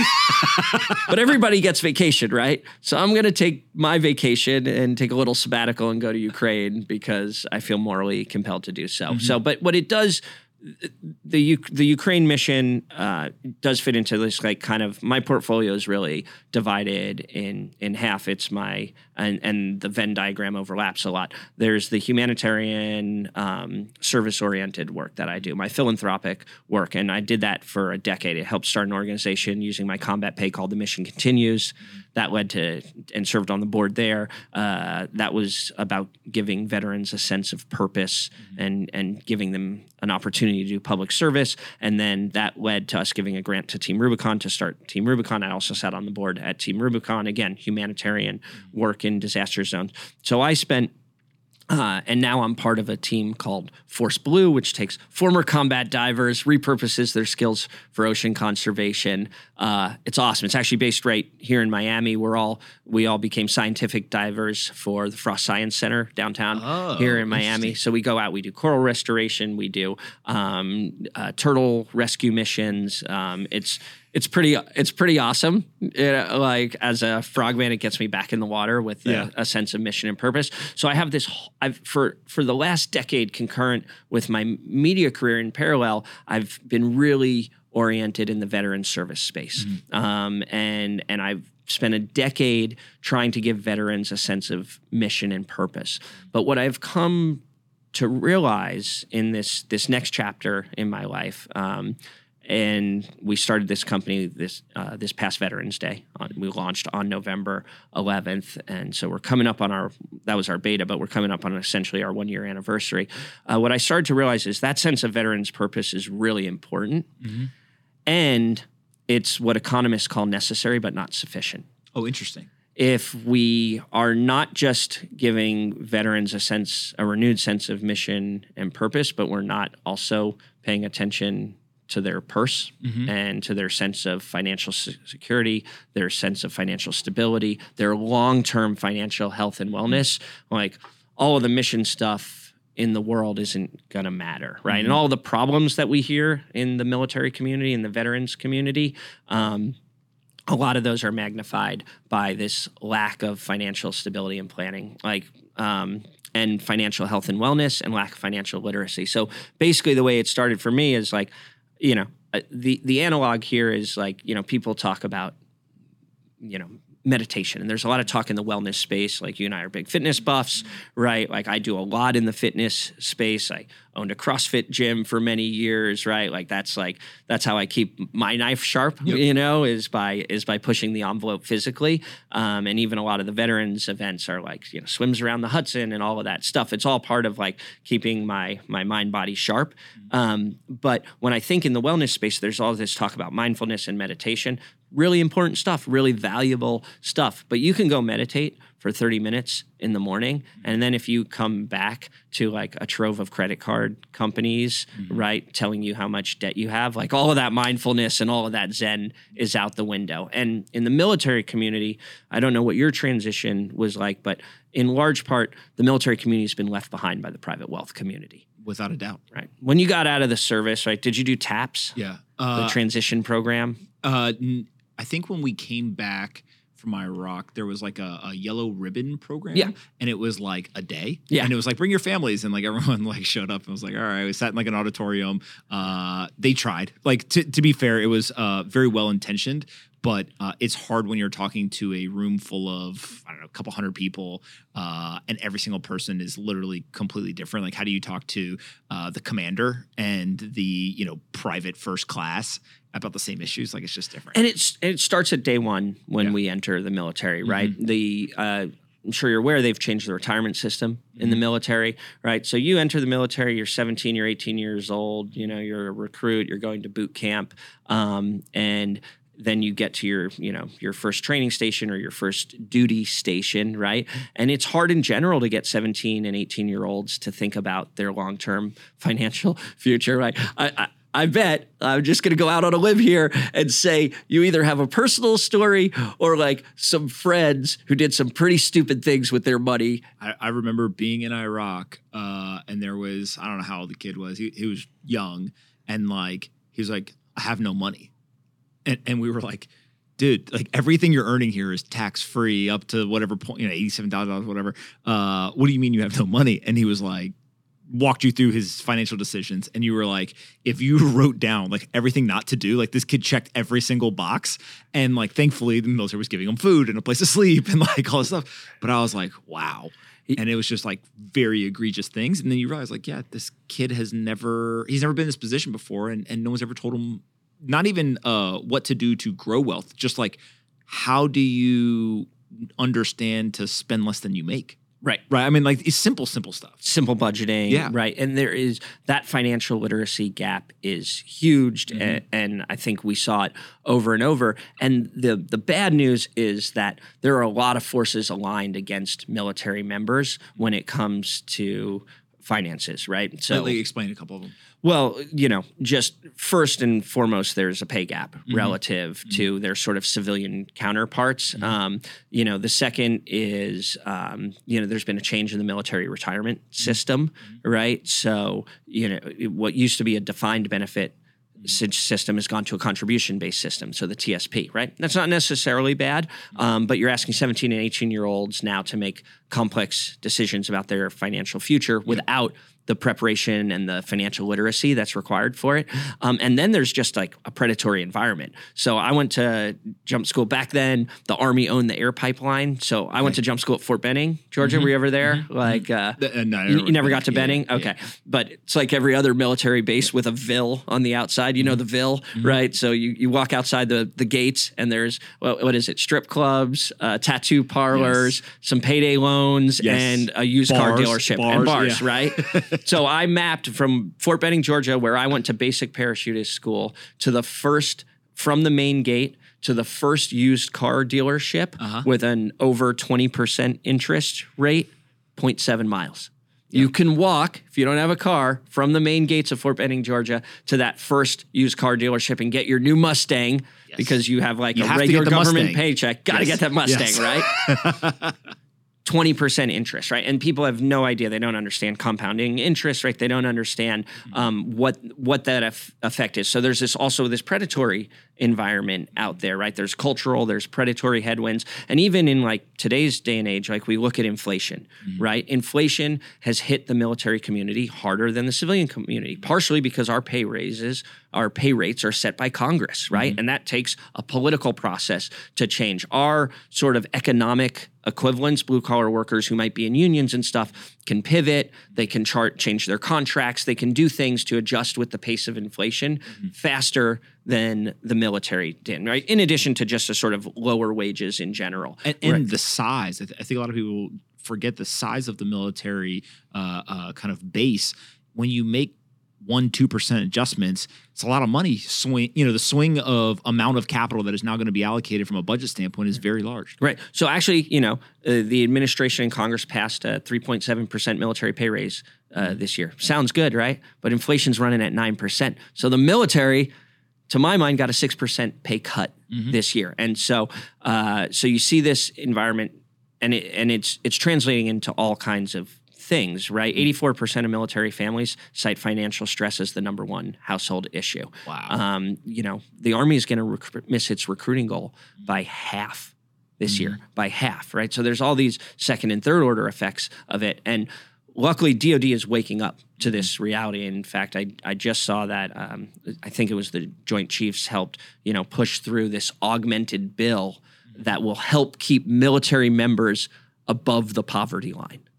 Wow. This is a sad day when our uniform members are living below the poverty line. Um, so the the environment is tough. The the DoD has n- not sufficiently prepared uh, young military members and veterans, the military community, um, in terms of financial health and wellness.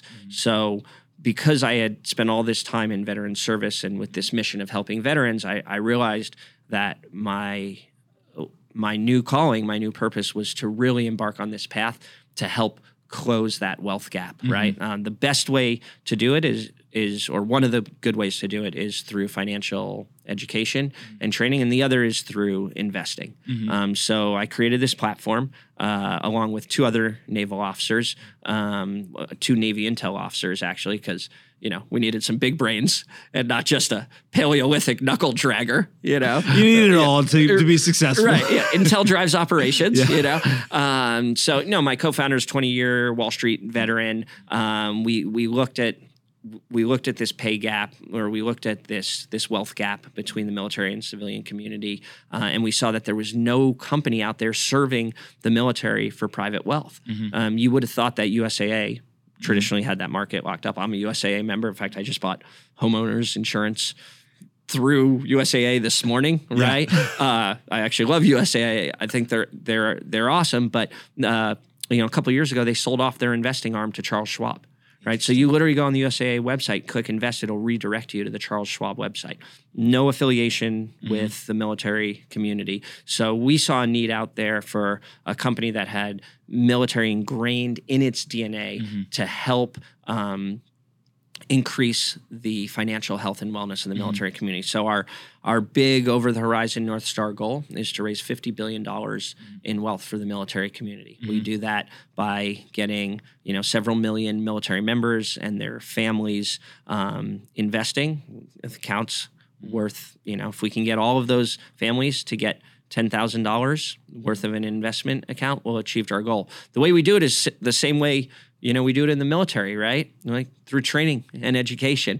And we actually believe in this so much. So we've created a curriculum on our platform, a knowledge curriculum, and that has simple things on it like savings versus investing. What your buddy who had no money in Iraq really, the video he really needed to Watch. I don't know if I want to claim buddy status. So Yeah. Gonna- I'm to say uh, colleague. uh, your your battle buddy. yeah. Uh, the what you know what that 58 second video. You if he had watched that and answered two simple questions on mm-hmm. savings versus investing, we'd put five dollars in his brokerage account to start to invest. So what the mm-hmm. platform is essentially is a self directed investing platform, mm-hmm. fractional shares, zero commissions, and we're trying to get people started on that investing journey, right? Yep. So that they can have build long term financial health and wealth. And what's fascinating is uh, one, just telling someone, "Hey, you can do this," right, is, is incredibly empowering. But the second thing is uh, understanding the perspective they're coming from. I think it, it is uh, um, an underrated thing in these scenarios because people are like, "Oh, okay, the military, whatever." Like there are certain things that these people will go through. Uh, divorce is a incredibly high rate in the military, uh, especially with young uh, military members versus uh, kind of their civilian peers. Um, and when you start thinking about all of these components that actually are financial uh, aspects of their life, um, realizing that and being able to build a product, uh, it makes sense that. Of course, people are going to flow there. They'll say, "Hey, you you understand me. You have the products that I need, uh, and if you can just get in front of them and get them there, then why wouldn't it work?"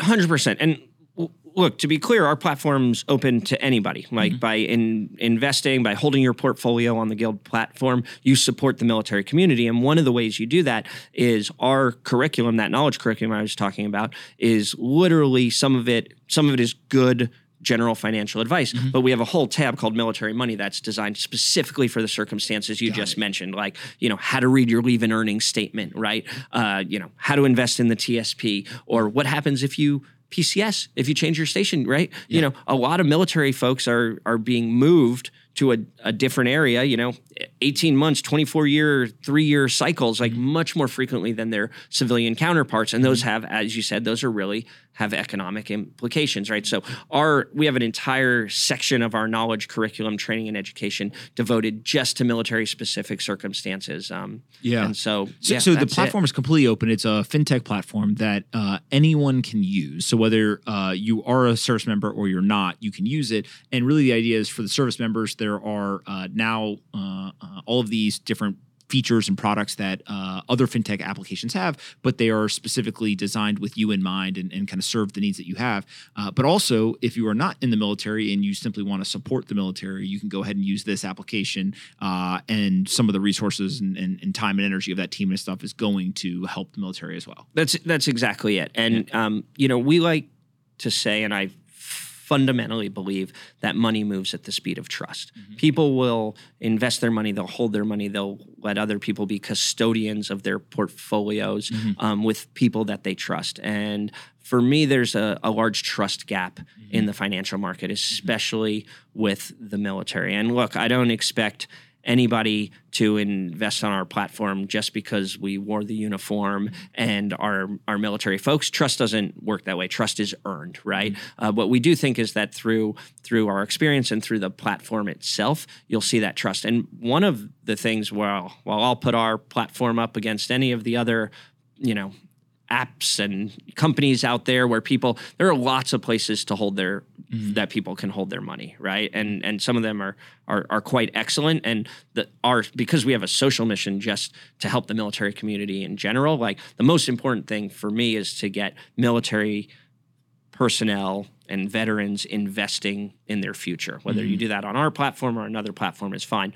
One of the things that I believe increases the the trust of of our platform is not just that we all served in the military and we have this shared experience, but also the platform itself, right, uh, is built around trust and transparency. So if you think about the two biggest barriers to entry for investing, it's people think they don't have enough money, and even if they did, they don't know where to, invest their money. You know, you break down that we don't have enough money by doing fractional, by allowing fractional share investing. So you can start investing with as little as a dollar, right? Um, and so that sort of takes that out of the equation. And then the other piece is the knowledge piece, and we talked about the the knowledge curriculum, but the sort of third leg of the triangle there is is trust and transparency. And so one of the one of the features, the way our platform is designed, is that everybody comes on, they get an anonymous username. Um, and actually, you'll see they also hashtag. So you'll see people grouping by like hashtag Army, hashtag Navy SEALs, of right? course. So you can actually check out on our platform how the Army portfolio, how all the hashtag Army folks are are performing. But you Who- get this. just just tell us who, who's outperforming who. I mean, you know it's Navy, of course. It- it is not. You know That the was like a answer. softball so you could tee but off it's not true. Yeah. You know the answer. It's the Air Force. Yeah, of course. Because they have all this time to like. when I was in. Iraq, I, yeah. I remember we walked by some Air Force guys, and uh, they had very, very, very nice uh, area to stay in. And uh, one of them said a comment that just I will forever never uh, forgive anyone in the Air Force. They were like, "Oh yeah, if we had to stay with you guys, we would get hazard pay." Totally. and I remember being like, literally, like that does look to be the truth here. yeah. Well, I mean, you you know the reality is like it's easy to get those stock tips on your nice golf courses, right? Absolutely. So, but, uh, but there is So- this so- grouping by service. there there is that's one of the Mm-hmm. many ways that you can organize and there's actually some interesting data around you know how how these different communities are performed but more importantly you know so full trust and transparency. Like everybody gets an anonymous username. I'm Gilded Frog One. You can literally like be on the platform every day. We rack and stack people, and I took this straight out of straight out of CrossFit, like a whiteboard or straight out of a Peloton. Um, you know, uh, we rack and stack the top performing portfolios on the platform by day, week, and month. So you can literally go onto this leaderboard, right, and you can say, "Oh, there, Gilded Frog One. Uh, he's number three on the leaderboard. I want to see what he's holding." You can click into there, and you can see not by dollar amount, but by percentage what they're holding in their portfolio. Got it, got it, got and you can see like, wow, this person, like, you know, like the market was down on Friday, right, Mm-hmm. because of all this stuff about Fed rates and all uh, about interest rates being raised by the Fed and stuff. Market's down, but you go, wow, this portfolio's up eleven percent. That's that's incredible gains. How like how did they do that? Click in and you can see like, okay, he's holding, you know, like yeah, X, Y, Z of this percentage of investment, Mm-hmm. right? And so you can actually see what these people are holding. So that not only increases trust and transparency, it's it's also a learning tool. Yeah, it's yeah. a peer-to-peer mentorship kind of learning tool. And if you think about how most people are getting their financial advice, like Reddit, right? Or, or you know, I'm fascinated with the t- the TikTok 22 year old who is Yes. uh, dropping uh, uh, the knowledge of uh, how they, how they're going to retire by 35. Yeah. no, like all of these financial, you know, YouTube, Reddit, you know, TikTok, all the 300% gains, Mm-hmm. all of this stuff. Okay, that may be true. Or it may not be true, Mm-hmm. and that to me is like one of like one of the real problems with this like ecosystem of of financial information out there is Yeah. that we don't actually have any verification processes on what's happening on Reddit. We don't know how true that is. Somebody could claim they had these giant Mm-hmm. gains, but on our platform, you can see in real time with real conviction what people are investing in and Mm-hmm. how they're performing. And that kind of transparency doesn't really exist, right? Mm-hmm. And like, you know, if you have a financial advisor, right? The old like, if you're such a good financial advisor, how come you're not rich, right? I, I prefer to use Warren Buffett's uh, Wall Street's the only place where people uh, take, I think, their Bentleys to take advice from people who ride the subway. yeah, exactly. Because if Warren Buffett says it, then you're not a troll. Then you're just Yeah. merely repeating uh, the financial gods uh, comments. Totally. to- well, or I was, you know, I was actually a, a a guest of the Buffetts at, at Berkshire Hathaway Uh-huh. conference this year. You know what they call Woodstock for capitalists. Yes. And he said a, a similar thing. Like, you know, he's got themes, right? Yes. And uh, and he said, oh yeah, um, it uh, financial advisors are um, people who know. You know, it's like people who know nothing about the stock market being advised by people who know even less. You know. exactly. you know, so and that and that's part of the reason that we think one self-directed investing is important that people have to take control of their their financial future uh, and two that we believe that this transparency piece is really important the ability to look at real time real time conviction of how um, portfolios are performing about how people's portfolios are performing. And to use that as a as a model and a and a mentorship tool. Of course it requires research. Of course it requires people to be educated about what they're doing. But uh, it, it's sort of a start and we think that differentiates us. We also have a, a really interesting thing that came out of naval intelligence school. So my co-founder naval intelligence officer was at Dam Neck going through naval intelligence officer training school. Um, they studied this case of the uss scorpion which was essentially discovered in 1968 using a collective intelligence approach. Um, Goldman Sachs has a very similar thing called the Goldman Sachs VIP index, where they use this sort of aggregation of top performing stocks. You know, lots of sort of financial products use this kind of approach to collective intelligence. We've taken that model, we've put it on the Guild platform. We we aggregate the top 30 uh, holdings on the guild portfolio and it's this idea this james Surowiecki idea of the wisdom of crowds that you know um, none of us is smarter than all of us right? And what we've seen even in this down market where the s&p is you know still off you know 13% on the year um, that the guild portfolio this collective intelligence portfolio that we have is outperforming uh, the s&p pretty substantially. So anyways that's sort of like nerding out about the Yeah. tools and the wickets and the design of the platform. Um, but the the meta point is that you know I, I think we have built the most trusted and transparent investing platform out there um, and it serves it's open to anyone but it also it fund its fundamental mission is to serve the military community and you could make the argument uh, that there's no community that's sort of more deserving to you know participate in in the growth the wealth growth of the united states. Yeah. This episode is brought to you by Bullish. They've reinvented the digital asset exchange. They give you access to DeFi features like automated market making and liquidity pools in a regulated environment. It's a whole new way to generate alpha. Bullish's total trading volumes have exceeded $25 billion just in the seven months since it launched. And their industry leading order depth means you can trade confidently when you want, at scale, with better pricing and lower risk, all within a regulated market environment. Good reason to be bullish. Learn more at bullish.com slash pomp and follow at bullish on Twitter today. This episode is brought to you by Exodus. Accessing Web3 across multiple networks just got a hell of a lot easier. Exodus is one of the most popular crypto wallets for mobile and desktop, and they just added Chrome and Brave web browsers to the lineup. The new Exodus Web3 wallet is a multi chain browser extension that lets you safely navigate Web3 and DeFi apps on Ethereum, Solana, and Algorand from one wallet. Manage, mint, and sell NFTs on multiple networks in one wallet. You can swap Solana and ETH tokens natively right within the extension. And if you ever hit a snag, world class customer service is available 24 7. More of your favorite chains are on the way, so run, don't walk, over to exodus.com slash pomp to download the Exodus Web3 wallet right now. Again, exodus.com slash pomp. Go check them out today and it feels like uh, there's a lot of people who they simply just want to support the military, right? Like like there's people who say, hey, uh, um, I, in, in, like the crypto world, people always ask me like, uh, uh, where's the decentralized Twitter? I'm like, no one's leaving Twitter for decentralized Twitter, right? Like it has to be a 10x better product.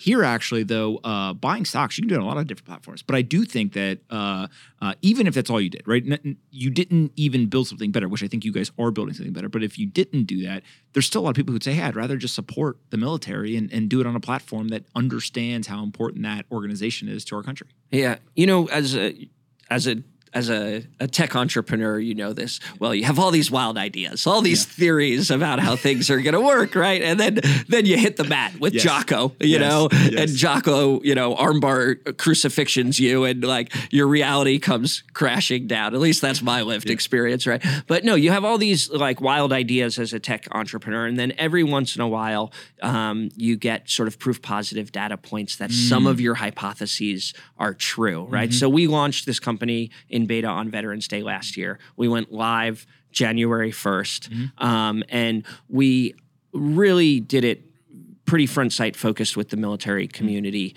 in mind. But we had this sort of inkling of an idea that uh, people, supporters, that there's this patriot affinity mm-hmm. market out there, people who want to support the military mm-hmm. community and will sort of put their money where their mouth is, not as a donation. Like I know this very well that people yeah. do that from a donation world, um, but from an investment perspective, that they will invest on you know platforms like like ours. And uh, as we have gone out and we've, you know, I was speaking to 350 Marines at Camp Pendleton the other day. Like I'm speaking to the ROTC unit at Notre Dame in in, in two weeks. Um, as I've continued to go out and stay focused on this this core audience of like raising the financial literacy of the military community, um, I've learned I, have seen more and more evidence that that is true. That mm-hmm. there is this community of supporters out there, this patriot affinity market, whatever whatever you want to call it, mm-hmm. um, uh, that is really really keenly interested in investing their dollars on places that support the military. The evidence I have is. Uh, you know, one of the best anecdotal pieces of evidence I have is I was on uh, my friend Carl Higbie, who I served with in the SEAL teams. Um, he is a, a, morning host, morning weekend host on Newsmax. Mm-hmm. Um, and uh, so I, I told Carl, like, hey, there's this issue. Inflation is really eating into military salaries, pay decrease. Um, you know, we've we've started this this platform uh, to to help military people with their financial future. Interested in talking about it? He said, yep, please come on. So uh, Sunday morning, I got I was in California at the time, so like 4:30 a.m. hit. You know, 4:30 a.m. in at 4:30 a.m. late August Sunday TV hit on Newsmax, mm-hmm. right? Uh, and I'm talking about Guild and uh, the.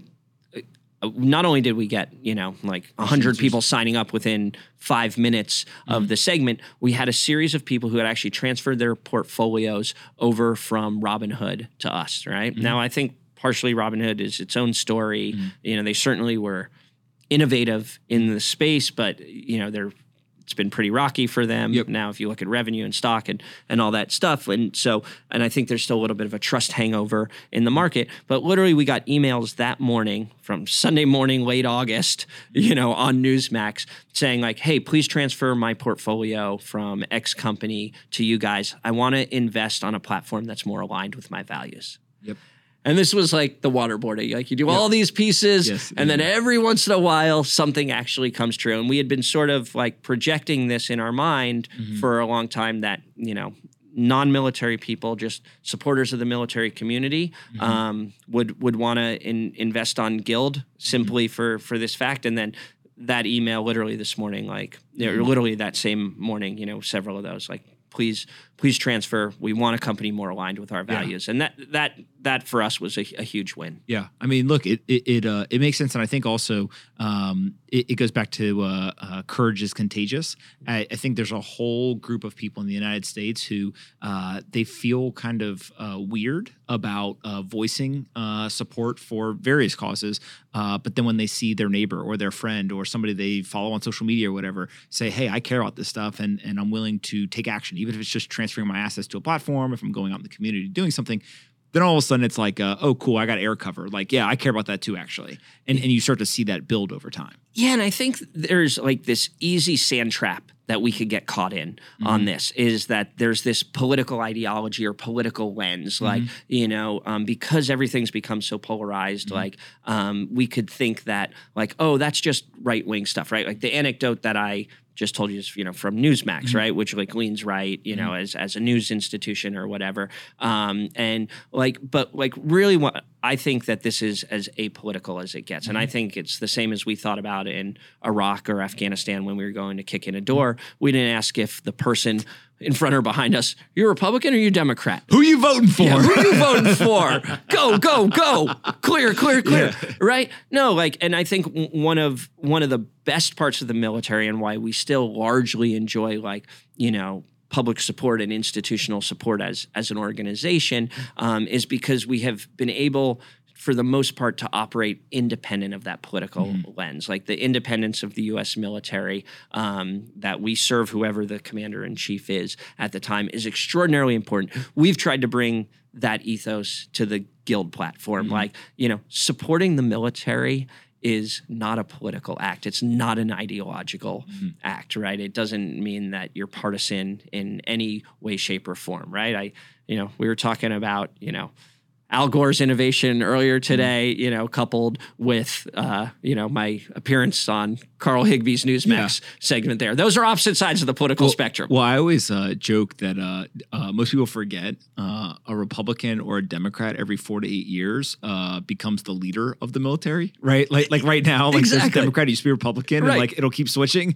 And so, the if the leader uh, uh, has a different political ideology uh, back and forth, like that's probably a pretty good thing. Yeah, and I, and you know this might be a bridge too far or whatever, mm-hmm. but I, I there are all of these like extraordinary lessons that I think you and I have tried to extrapolate from our military mm-hmm. experience to bring to the civilian world. I think some of the popularity of uh, you know of, of Jocko and some of these uh, Stan McChrystal, mm-hmm. other like sort of storied military leaders um, who are now giving you know corporate speeches and stuff like that is that that that there is wisdom that is requisite in the military that adds value to our country and our our culture. And I think this is one of those examples. The nonpartisan nature of the military, if we can extrapolate that out writ large to society, um, I think we'll all I think we'll all be better served. And uh, that's certainly the ethos that we've tried to live at via Guild. Yeah, I, I I love the idea, and I think a lot of people who watch this will uh, will, will love it as well. Where can we send people if they want to uh, download the app or, or participate? Yeah.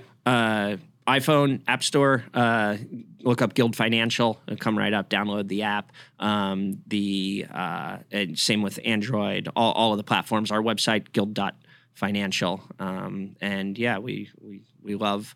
We love having you know new people on board. Uh, it's great. We're building. If building. you're watching this Yeah. or listening That's and you like the military, Yeah. Kaj is being nice. Go download the app. Uh, where can we send people to find you on the internet if they want Uh, to follow along? you, you know, I have I have my own website, uh, kajlarsen.com. It's got a repository of my my media work and and stuff on there as well. Uh, I, I do the gram. I love the gram. At Kaj Larsen. That uh, just like Imagine if Instagram was out while you were a SEAL. Oh you my, know? oh my god! We like I feel like we barely like like we couldn't even take photos in those days. You know, so Yeah. guys have all like you know like the the platoon guys these days they got all these glamour shots, right? Yeah, yeah, like yeah. us, we, we weren't even allowed to have cameras. You know, so I, I- don't even have that like great stash of like Kaj team guy photos. Yeah, I think I have like maybe 12 or 15 photos uh, from but when I like was in Iraq. actual photos, right? Well, well yeah. so but here was the thing is uh I was there 0809 and so like when I got back Facebook was just now like breaking out of like the uh, uh the college world and uh I remember feeling like a freaking badass that I got to upload some photos on Facebook and then I, I like now I'm like I have no clue what where where photos are any of this stuff but like there's those 10 photos on Facebook There you got 'em. You got 'em. Yeah, right yeah. so like you have physical photos which I think is I mean for decades that's what people had Totally, totally. And I, I actually do still have like a like a shoebox. It's like a cliche, but a shoebox of like photos from you know BUD/S and you know my first SEAL team and and all that stuff. But yeah, no, but I, I love the gram. I'm big on the gram. You know, I'm pretty responsive for the most part. Like if people you know DM me or you can always contact me through my website. My my trigger warning is that most of my my gram photos you know are like. Frogman Friday, or like me spearfishing, or like you know, there's there's it's, it's almost always it's almost all underwater. Yeah, yeah, yeah. well, well, that's that's uh, uh, now we have uh, the technology where you can have a cameraman go with you, right, to take the photos. totally. God, I needed I needed those guys in the teams. You know? can you imagine at uh, at BUD/S to have uh, have cameraman? Like I, I, I do think a lot about uh, like the vlogging culture. Like you see all these kids on on uh, YouTube and stuff. Like imagine when somebody starts going to go into the SEAL teams, be like, yeah, yeah I'll, I'll come, but uh, my cameraman is get the fuck out of here.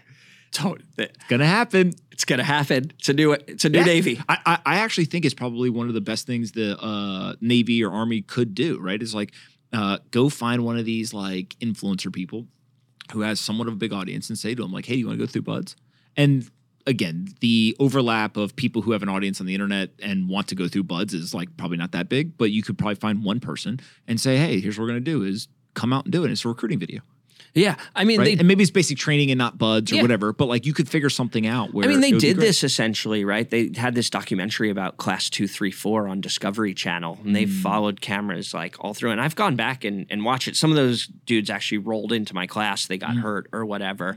Um, and I've and I've watched it, and it it's good. Like that's that's the best part to bring this whole thing full circle. Like, there's no secret to BUD/S, Mm-hmm. Yeah. right? There's no like behind all the secret stuff happens after BUD/S, Yeah, yeah, yeah. right? Like, and you, you graduate BUD/S, you don't even know that much about being a SEAL. You do a lot of push-ups, right? But it's all right there in plain sight. You know you're going to go to BUD/S. You're going to be in the water. You're going to lift some logs, Yes. right? You're going to run around with a boat on your head, like.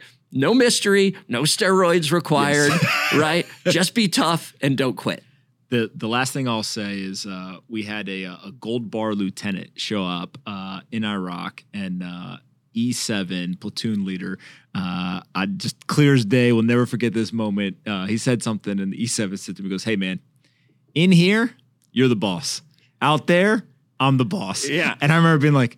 There's levels to this shit, right? and and I think it is. It's like, look, there's the training is obviously very important, but then there's the real world application of this stuff, and uh, the Navy SEALs are some of the best in the world at both. Well, thanks, man, and thanks for being such a advocate of the the military veterans community that we that we care so much about, and being one of these guys like like our buddy Jack Carr, who has has found his footing, you know, in the in the civilian sector. Now it's now it's our job to like lift our military brethren up with us. Absolutely. Thank you so much for your time. Thanks. Thanks so much for listening to today's episode. I really hope you enjoyed this one. Make sure you're subscribed on Apple, Spotify, or your favorite podcast player. And if you're looking to transition into a brand new job in the Bitcoin or crypto industry, we've got you covered. Head over to thecryptoacademy.io. My team and I have been working with the top HR teams in the industry to develop an intensive three week training program with over 50 live events. We teach you exactly what you need to know to break into the industry, including live interview prep and resume review. Our students have been hired at over 75 of the world's best Bitcoin and crypto companies. Go to thecryptoacademy.io to learn more. Again, that's thecryptoacademy.io. If you enjoyed today's episode, make sure you share it with your friends, and I'll see you all for the next episode.